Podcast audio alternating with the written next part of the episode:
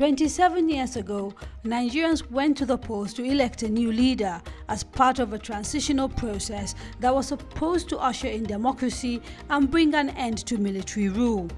Although the results of those elections were never officially made public, as the elections were annulled by the military, it is widely believed they were won by businessman and politician MKO Abiola and his running mate Babagana Kingibe. It was the first time Nigerians would elect leaders who were both Muslims, and many believe that these were the fairest elections in the history of the country. The annulment heralded the start of a struggle for the return of Nigeria to a democratic system of government. It was a struggle that took many lives, including that of Kudirat Abiola, the senior wife of MKO Abiola. She was murdered in cold blood for leading a bold campaign that was persistently condemning the annulment of the elections and the tyranny of the military government, which had locked up her husband and jailed many other activists. This struggle for democracy eventually took the life of MKO Abiola himself as he died in prison on July 7, 1998. For many years, these elections were commemorated only in the southwestern states of Nigeria. But two years ago, President Muhammadu Buhari declared June 12th as Democracy Day. So, how has Nigeria fared since the advent of democracy? Are we marking June 12 in a way that makes it meaningful and advances democracy? And what exactly does the fact that we mark this year's democracy during a pandemic actually mean?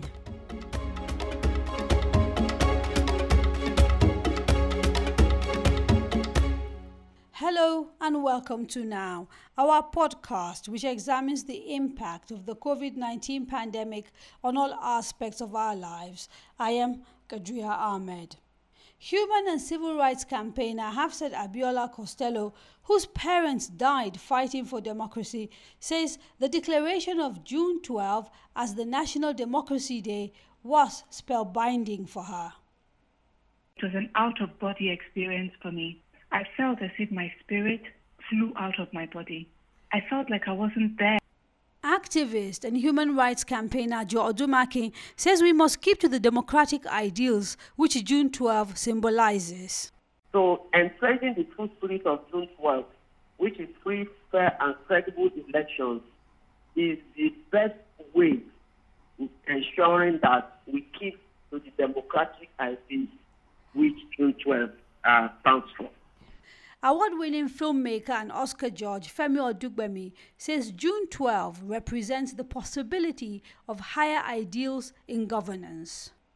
June 12 represents a day that says it is possible for Nigerians to be united in one purpose. It is possible for hope to prevail over our fears. It is possible for us to aspire, you know, to the higher ideals of governance June 12 is now the official National Democracy Day in Nigeria, and although many of the activities to mark that day, which require the physical presence of people, are not taking place, there are events online, and the media is enabling conversations on the significance of the day. Dr. Joe Odumakin is a frontline activist and president of Women Arise for Change initiative. She was a strong voice during the June 12 struggle and has remained consistent in her fight for democratic ideals. I asked her what June 12 means to her. Well, the decision to declare June 12 Democracy Day by President Muhammadu Buhari is acceptable because we asked for the declaration 25 years ago. Also, the GCFR award given in recognition of MK Abiola was long overdue but a right step in the right direction. that the fitting memorial we can give to this June 12th, that's by walking the talk, is to ensure that we imbibe the ideals of June 12th. One of the ideals is free, fair, and credible elections. Elections should not be warfare, it should be carnival type, and uh, ballot integrity matters a lot. So Nigerians, irrespective of creed, race, religious inclination or affiliation came out overwhelmingly and voted for a Muslim Muslim ticket. So entrenching the true spirit of June 12, which is free, fair, and credible elections, is the best way of ensuring that we keep to the democratic ideals which June 12 uh, stands for. It sounds almost as if what you're saying is that we are falling short of those ideals, in your view. Yes, we are falling short of the ideas of uh, free, fair, and credible elections. Free, fair, in sort of, you see, election is like war. As we look at Ondo, uh, Edo now, it's like everyone beating the war, uh, the war drum. Apart from that, political players are not strictly keeping to the rules of the game. And uh, when we had MKO, he kept to the rules. He ensured that uh, he stayed away from uh, influencing either the voters or even the umpire. So it's important that we restore ballot integrity. It's important that people have free choice. People are not coerced. Uh, votes are not bought. People are not uh, terrified. They are not being chased away. It's also good that, irrespective of race or tribe, that we vote according to our conscience and. Uh, it sounds as if you're saying that the annulment of June 12 is what has led to these losses that we're now experiencing as we try to enshrine democracy in this country. Yes, that's the fact because the present annulment of uh, June 12, most of as Judge both locally and internationally as the freest press and most people. And we lost the man and the mandate. We lost Julius Abiola Alfred Rewane. I was shot on my leg, and uh, as I speak up today, I I feel the pain when I press the leg because I had no time to go to the hospital. We also found out that economically we're almost ruined. We're more divided than ever. And that's why up to today people see talk about restructuring Nigeria. The election was rank off with uh, there was no violence. The, elect, the electoral, Nigerian electorate themselves spoke their mind loud and clear. And that message, MKO is our man, no. So no one ever missed the message. We, we are marking this particular day at a time when the globe is facing a global pandemic, and of course, Nigeria has not been spared. In light of the pandemic and another struggle that people are having now with health and trying to stay alive, what, in your view, is the best way to commemorate this particular day? Irrespective of coronavirus and the pandemic, uh, MKO will continue to live uh, forever, and then June 12th has come to stay.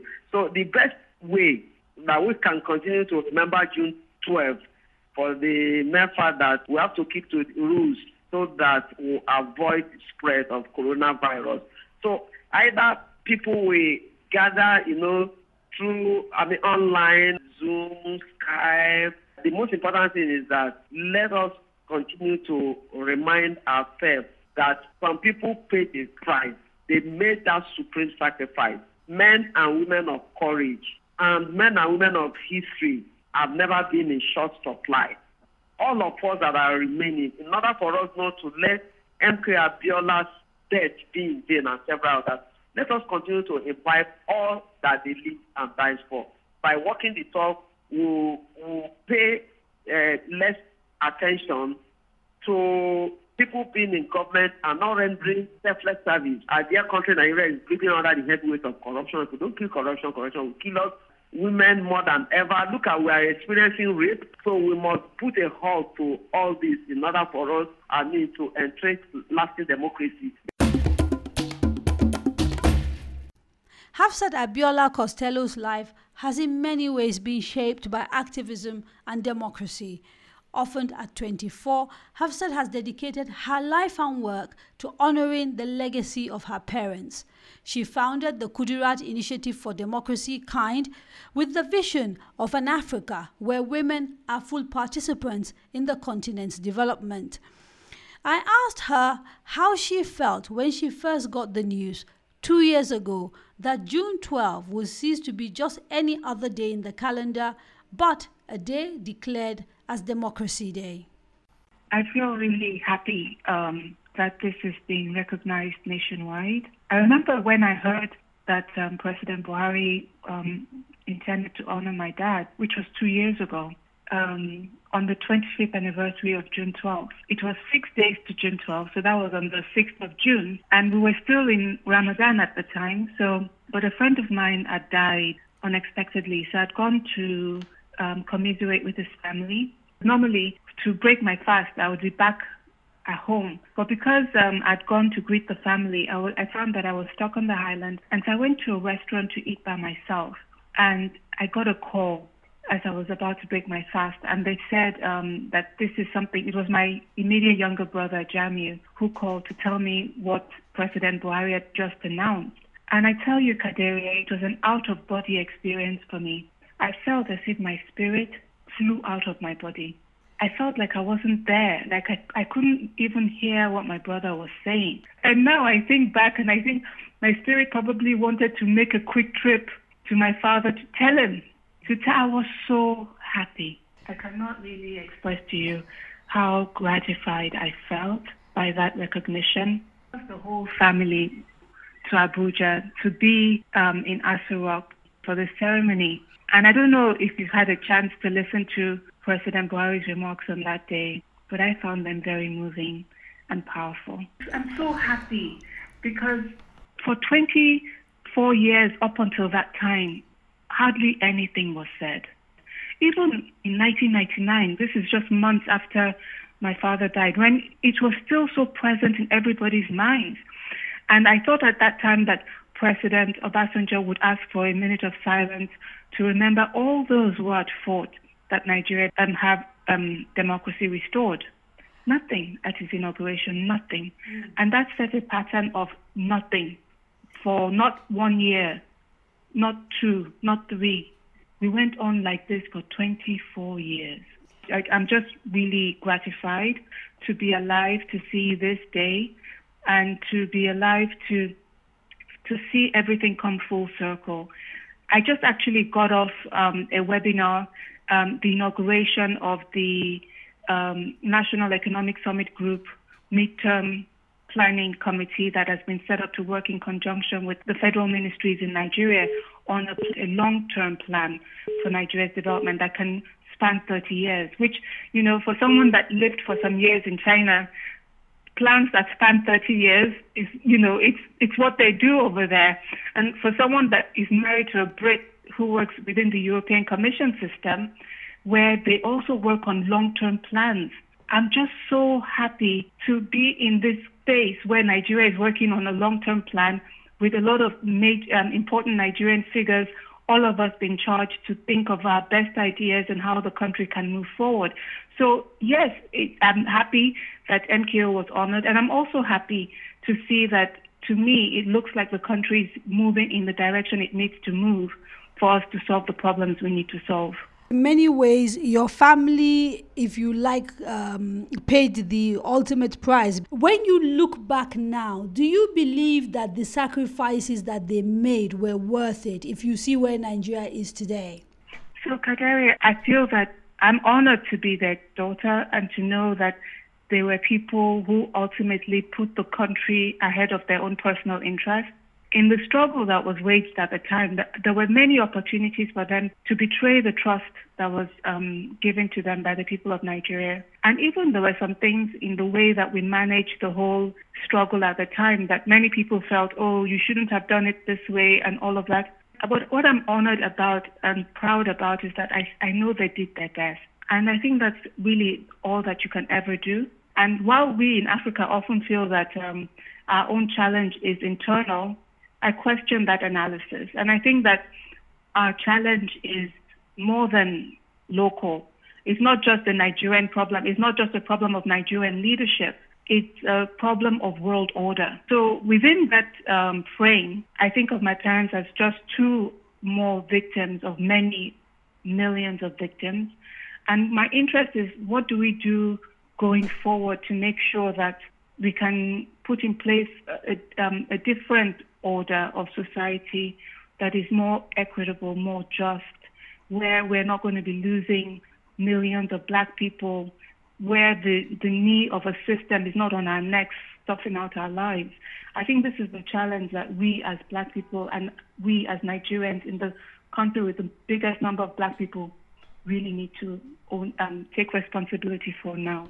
And, and indeed, there are those who argue that part of the reason that black people globally have not made much progress in dismantling systemic racism is that on the continent, the countries that are perhaps uh, best equipped to provide that leadership that allows some sort of uh, coming together of black people in a way that allows them to be a force to reckon with and deal with these issues hasn't happened. So, Nigeria, for example, the failure of Nigeria um, sort of also translates on the global stage as the failure of black people. What do you think about that? I think Nigeria has a clear and present responsibility. And I think, you know, I know that we're not doing so very well in managing that responsibility, but sometimes I think that we also should acknowledge what we do do well. I only just discovered when we faced the challenge before Dr. Akinwumi Adesina at the Africa Development Bank, you know, as we're grappling with that challenge, a lot of the history of the um, establishment of the bank is coming out into the social media time. And I saw um, um, something from the former president, Shehu Shagari, where he, he lamented the fact that um, in the establishment of the Africa Development Bank, Nigeria is the largest shareholder. And he had tried to convince many other African countries to put more money. And he said, you know, many of them, he would go to conferences and they would speak so much. And they started putting him under pressure so that um, in the end, we had to open the share basis to allow foreign um, countries, non African countries, to buy shares. And now we are grappling with the problem of that today, as you see. It makes me sad. One of the stories I like to tell my little children is um, what I liked about their dad, who is a white British guy from um, England. And when I first met Nick, he was telling me why he liked Nigeria. He used to be in the development unit of the European Commission, but he has since moved to another unit. But when he was in the development unit and at the very um, top level there, he, he used to travel all over Africa.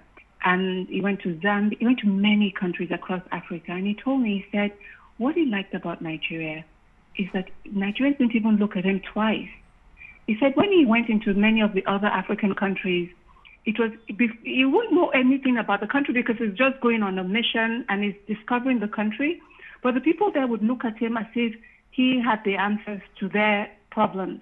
Like um, as soon as he opens his mouth, they will look at him and focus on him, and whatever he said, that's what they want to do. Nigeria wasn't like that. In fact, Nigeria didn't even notice he was there. Mm. And I was so glad. I was so glad because not that I want him to be ignored. No, I don't want him to be ignored. But I don't want us to be treating other people as if they're superior to us. We're all equal. And he got the fact that Nigerians saw themselves as equal to everybody else. It made me very happy. I think that that's why we can be hopeful about Nigerians. We need to have more confidence in what we can do, and we have to consistently try to do it. Now, to, to come back to uh, June 12th and Democracy Day in Nigeria, it is, of course, happening at a time when there's a global pandemic, and Nigeria is not exempt yes. from some of the, the impacts of that. And um, we're not likely to see the sort of ceremonial marking of the day that you would normally see had it been we were in normal times. But from your perspective, what are the sort of things that you think should be done to mark Democracy Day and why? I think we're at a turning point globally because of the global pandemic. The global pandemic has shown us all that, um, you know, nobody has the answers. We're all figuring it out, and that policies matter, states matter, state capacity matters, trust between people and leadership matters, and it has ramifications for how we manage issues, including this COVID 19 issue. You know, the countries where there's the most trust between leadership and the people, the countries where um, that have done the best in not adopting neoliberal economic policy um, are now really performing pretty well in the management of this crisis. Whereas the countries that um, pushed the state back until it was invisible um, and gave the market free reign are having the most challenges now. So when we look at Nigeria, when we look at the other countries of the continent, I think this should be a wake up call to us that states matter. We need to focus on the effectiveness of our state and that we need to um, address education, healthcare, and social infrastructure. If we want this democracy day to matter, we should treat it like an examination, like a time when we reflect together that how well are we doing in ensuring the connection between our leadership and our people around the common task of building our country. That's what we should be re- using this time because it's a day, and if we ha- if you want to have this kind of conversation, it can't be on a day. We should build up to it. We should have a series of conversations across the country uh, that our leaders tune in to listen to and engage the people. And then on that day, if we want, then we can synthesize and see how what we what we're taking away to go forward. Our ceremonies are too much. We need to now just become more humble in how we engage with each other and focus on the tasks, the work that needs to be done. I'm almost certain that if um, your dad and your mom were to come back, they will not recognize Nigeria today, a Nigeria in which we've got uh, terrorism, um, with our soldiers fighting that terrorism in the north, east, where you've got banditry on the rampage in the north, where, you know, for whatever reason, our fault line seems to have deepened even further, and there's more talk of tribe and ethnicity and religion. Um, are you hopeful under those sort of circumstances about Nigeria's future? I think that if we take that long view that I wanted, that I, uh, I told you that I generally like to take, I think we would realize that this is not the first time that we've had um, all this violence, all this arm, um, all this instability, and groups fighting one another. Every time that we've allowed that game to be played, where we're set against each other, we come away poorer. Our countries, our, our societies are more fractured. And uh, that was the promise of MKO because it brought the country together in an unprecedented way. And I think that, um, to me, that's also a sign of where the challenge of his leadership came from. Because um, that who is benefiting when Africa is as it is fractured? It's certainly not the African people. I really want to end my comments with you, Kadaria, with just a message that we should just come together. Yes, different groups have failed each other. We've all failed each other. Not one of us is perfect. Not one of us is doing everything perfectly now. And none of us ever will. That's the point of mortality and humanity that we always um, we always have flaws.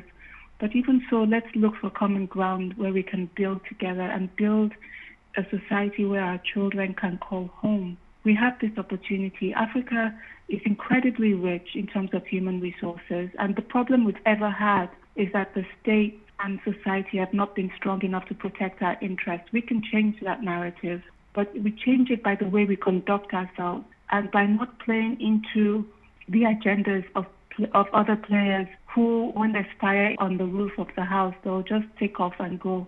Um, and I wanted to also say, Kadaria, that I'll never forget the very, very first time I met you. And I don't even know if you, you remember. It was in China. You'd come for a conference. And when I first met you, you were saying to me that you'd gone into a room of people, businessmen from all over the world, and they'd been speaking about different business opportunities.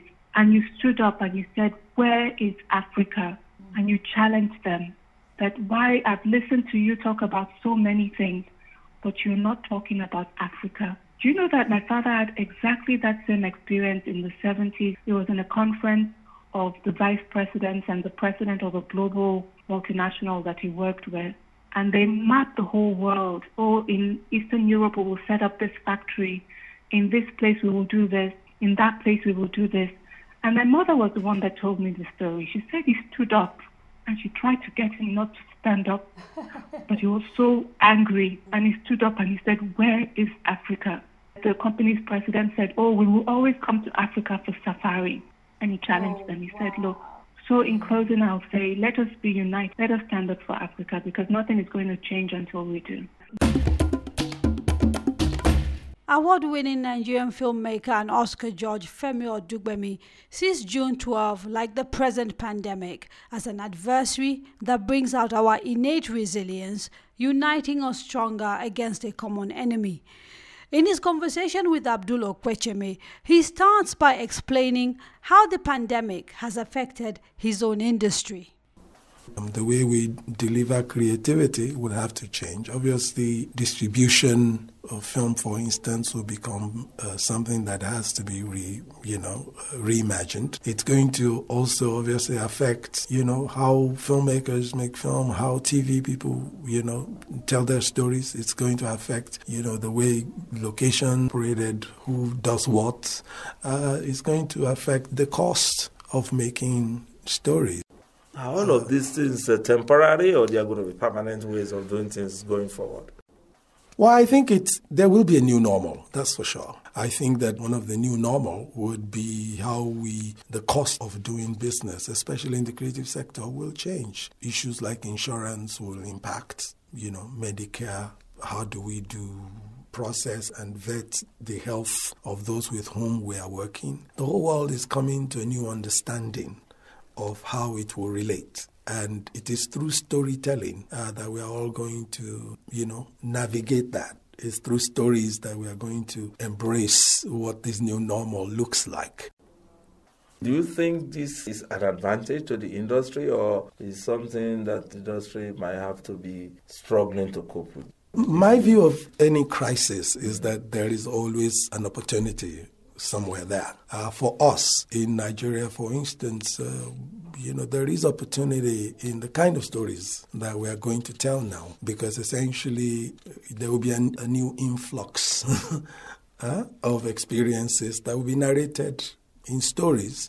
Uh, I do think there is incredible opportunity that would be more long term. In the immediate term, we would have to be a little more careful, you know, with the health of our people. All of that is a, is a small price to pay for the kind of boom that our stories will have uh, going forward.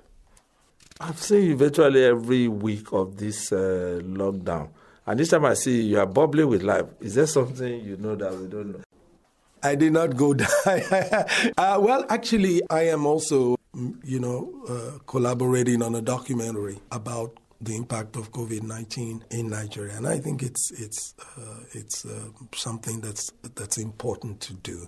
We have to also be able to take hold of, us, of our stories, to also establish, you know, uh, our perspective of this in, in a document uh, that captures in a, in a comprehensive way all the ways in which in which um, as a country we confronted this. So is this project that is giving you so much uh, smiles to your face? I smile anyway. I, I, I, tell you something that I, I do like, though. There is a joy um, from the fact that Nigerians are coming together as one to respond to something that is such a, a, a threat you know, to humanity. There are many, many uh, good things that you see that should make all of us smile. The important thing is that we seize this moment, take the up, take a lesson from it about how we win only when we stand together and, and confront common enemies, and uh, we move forward you know, only when we are also being honest and self reflective. What, in your view, is the significance of June 12th? Well, personally, for me, it's very exciting to celebrate uh, Democracy Day in Nigeria on June 12th, simply because it's, it's a date that carries a lot of symbolism um, for people of my age and, and, and a day of historical significance for young Nigerians who need to understand the sacrifice that came with democracy. June 12 is so significant because it was on that day that over 14 million Nigerians, for the first time, irrespective of their ethnicity, their religion, their class, their affiliations, together. And I still remember it was a day that the weather was not very promising, yet everybody went out to elect a democratic president because we had hope to just end military dictatorship. June 12 represents a day that says it is possible for Nigerians to be united in one purpose. It is possible for hope to prevail over our fears. It is possible for us to aspire, you know, to the higher ideals of governance. How should we mark Democracy Day to ensure it is meaningful? How should we mark uh, Democracy Day? I think it goes beyond having events, it goes beyond parades. It's very important that it is a day where we recommit ourselves to um, safeguarding democracy by building the institutions that we need to ensure that the values of democracy, we need to build institutions that safeguard them. Secondly, we've got to make it a day where we elevate accountability that basically interrogates, you know, the purpose of democracy, not democracy simply as a system of governance, but its promise. What should be the role of the arts in promoting democracy? Well, I think the arts uh, have a direct impact on, on our capacity to face the, the complex issues of, of democracy. Art inspires insight uh, by, by symbolically representing visions and, and what is our community aspirations. The arts fosters, you know, imagination and creativity and capacities, and all of this is very important for, for our political leadership and obviously in devising, you know, how, how we design our, our, our political processes.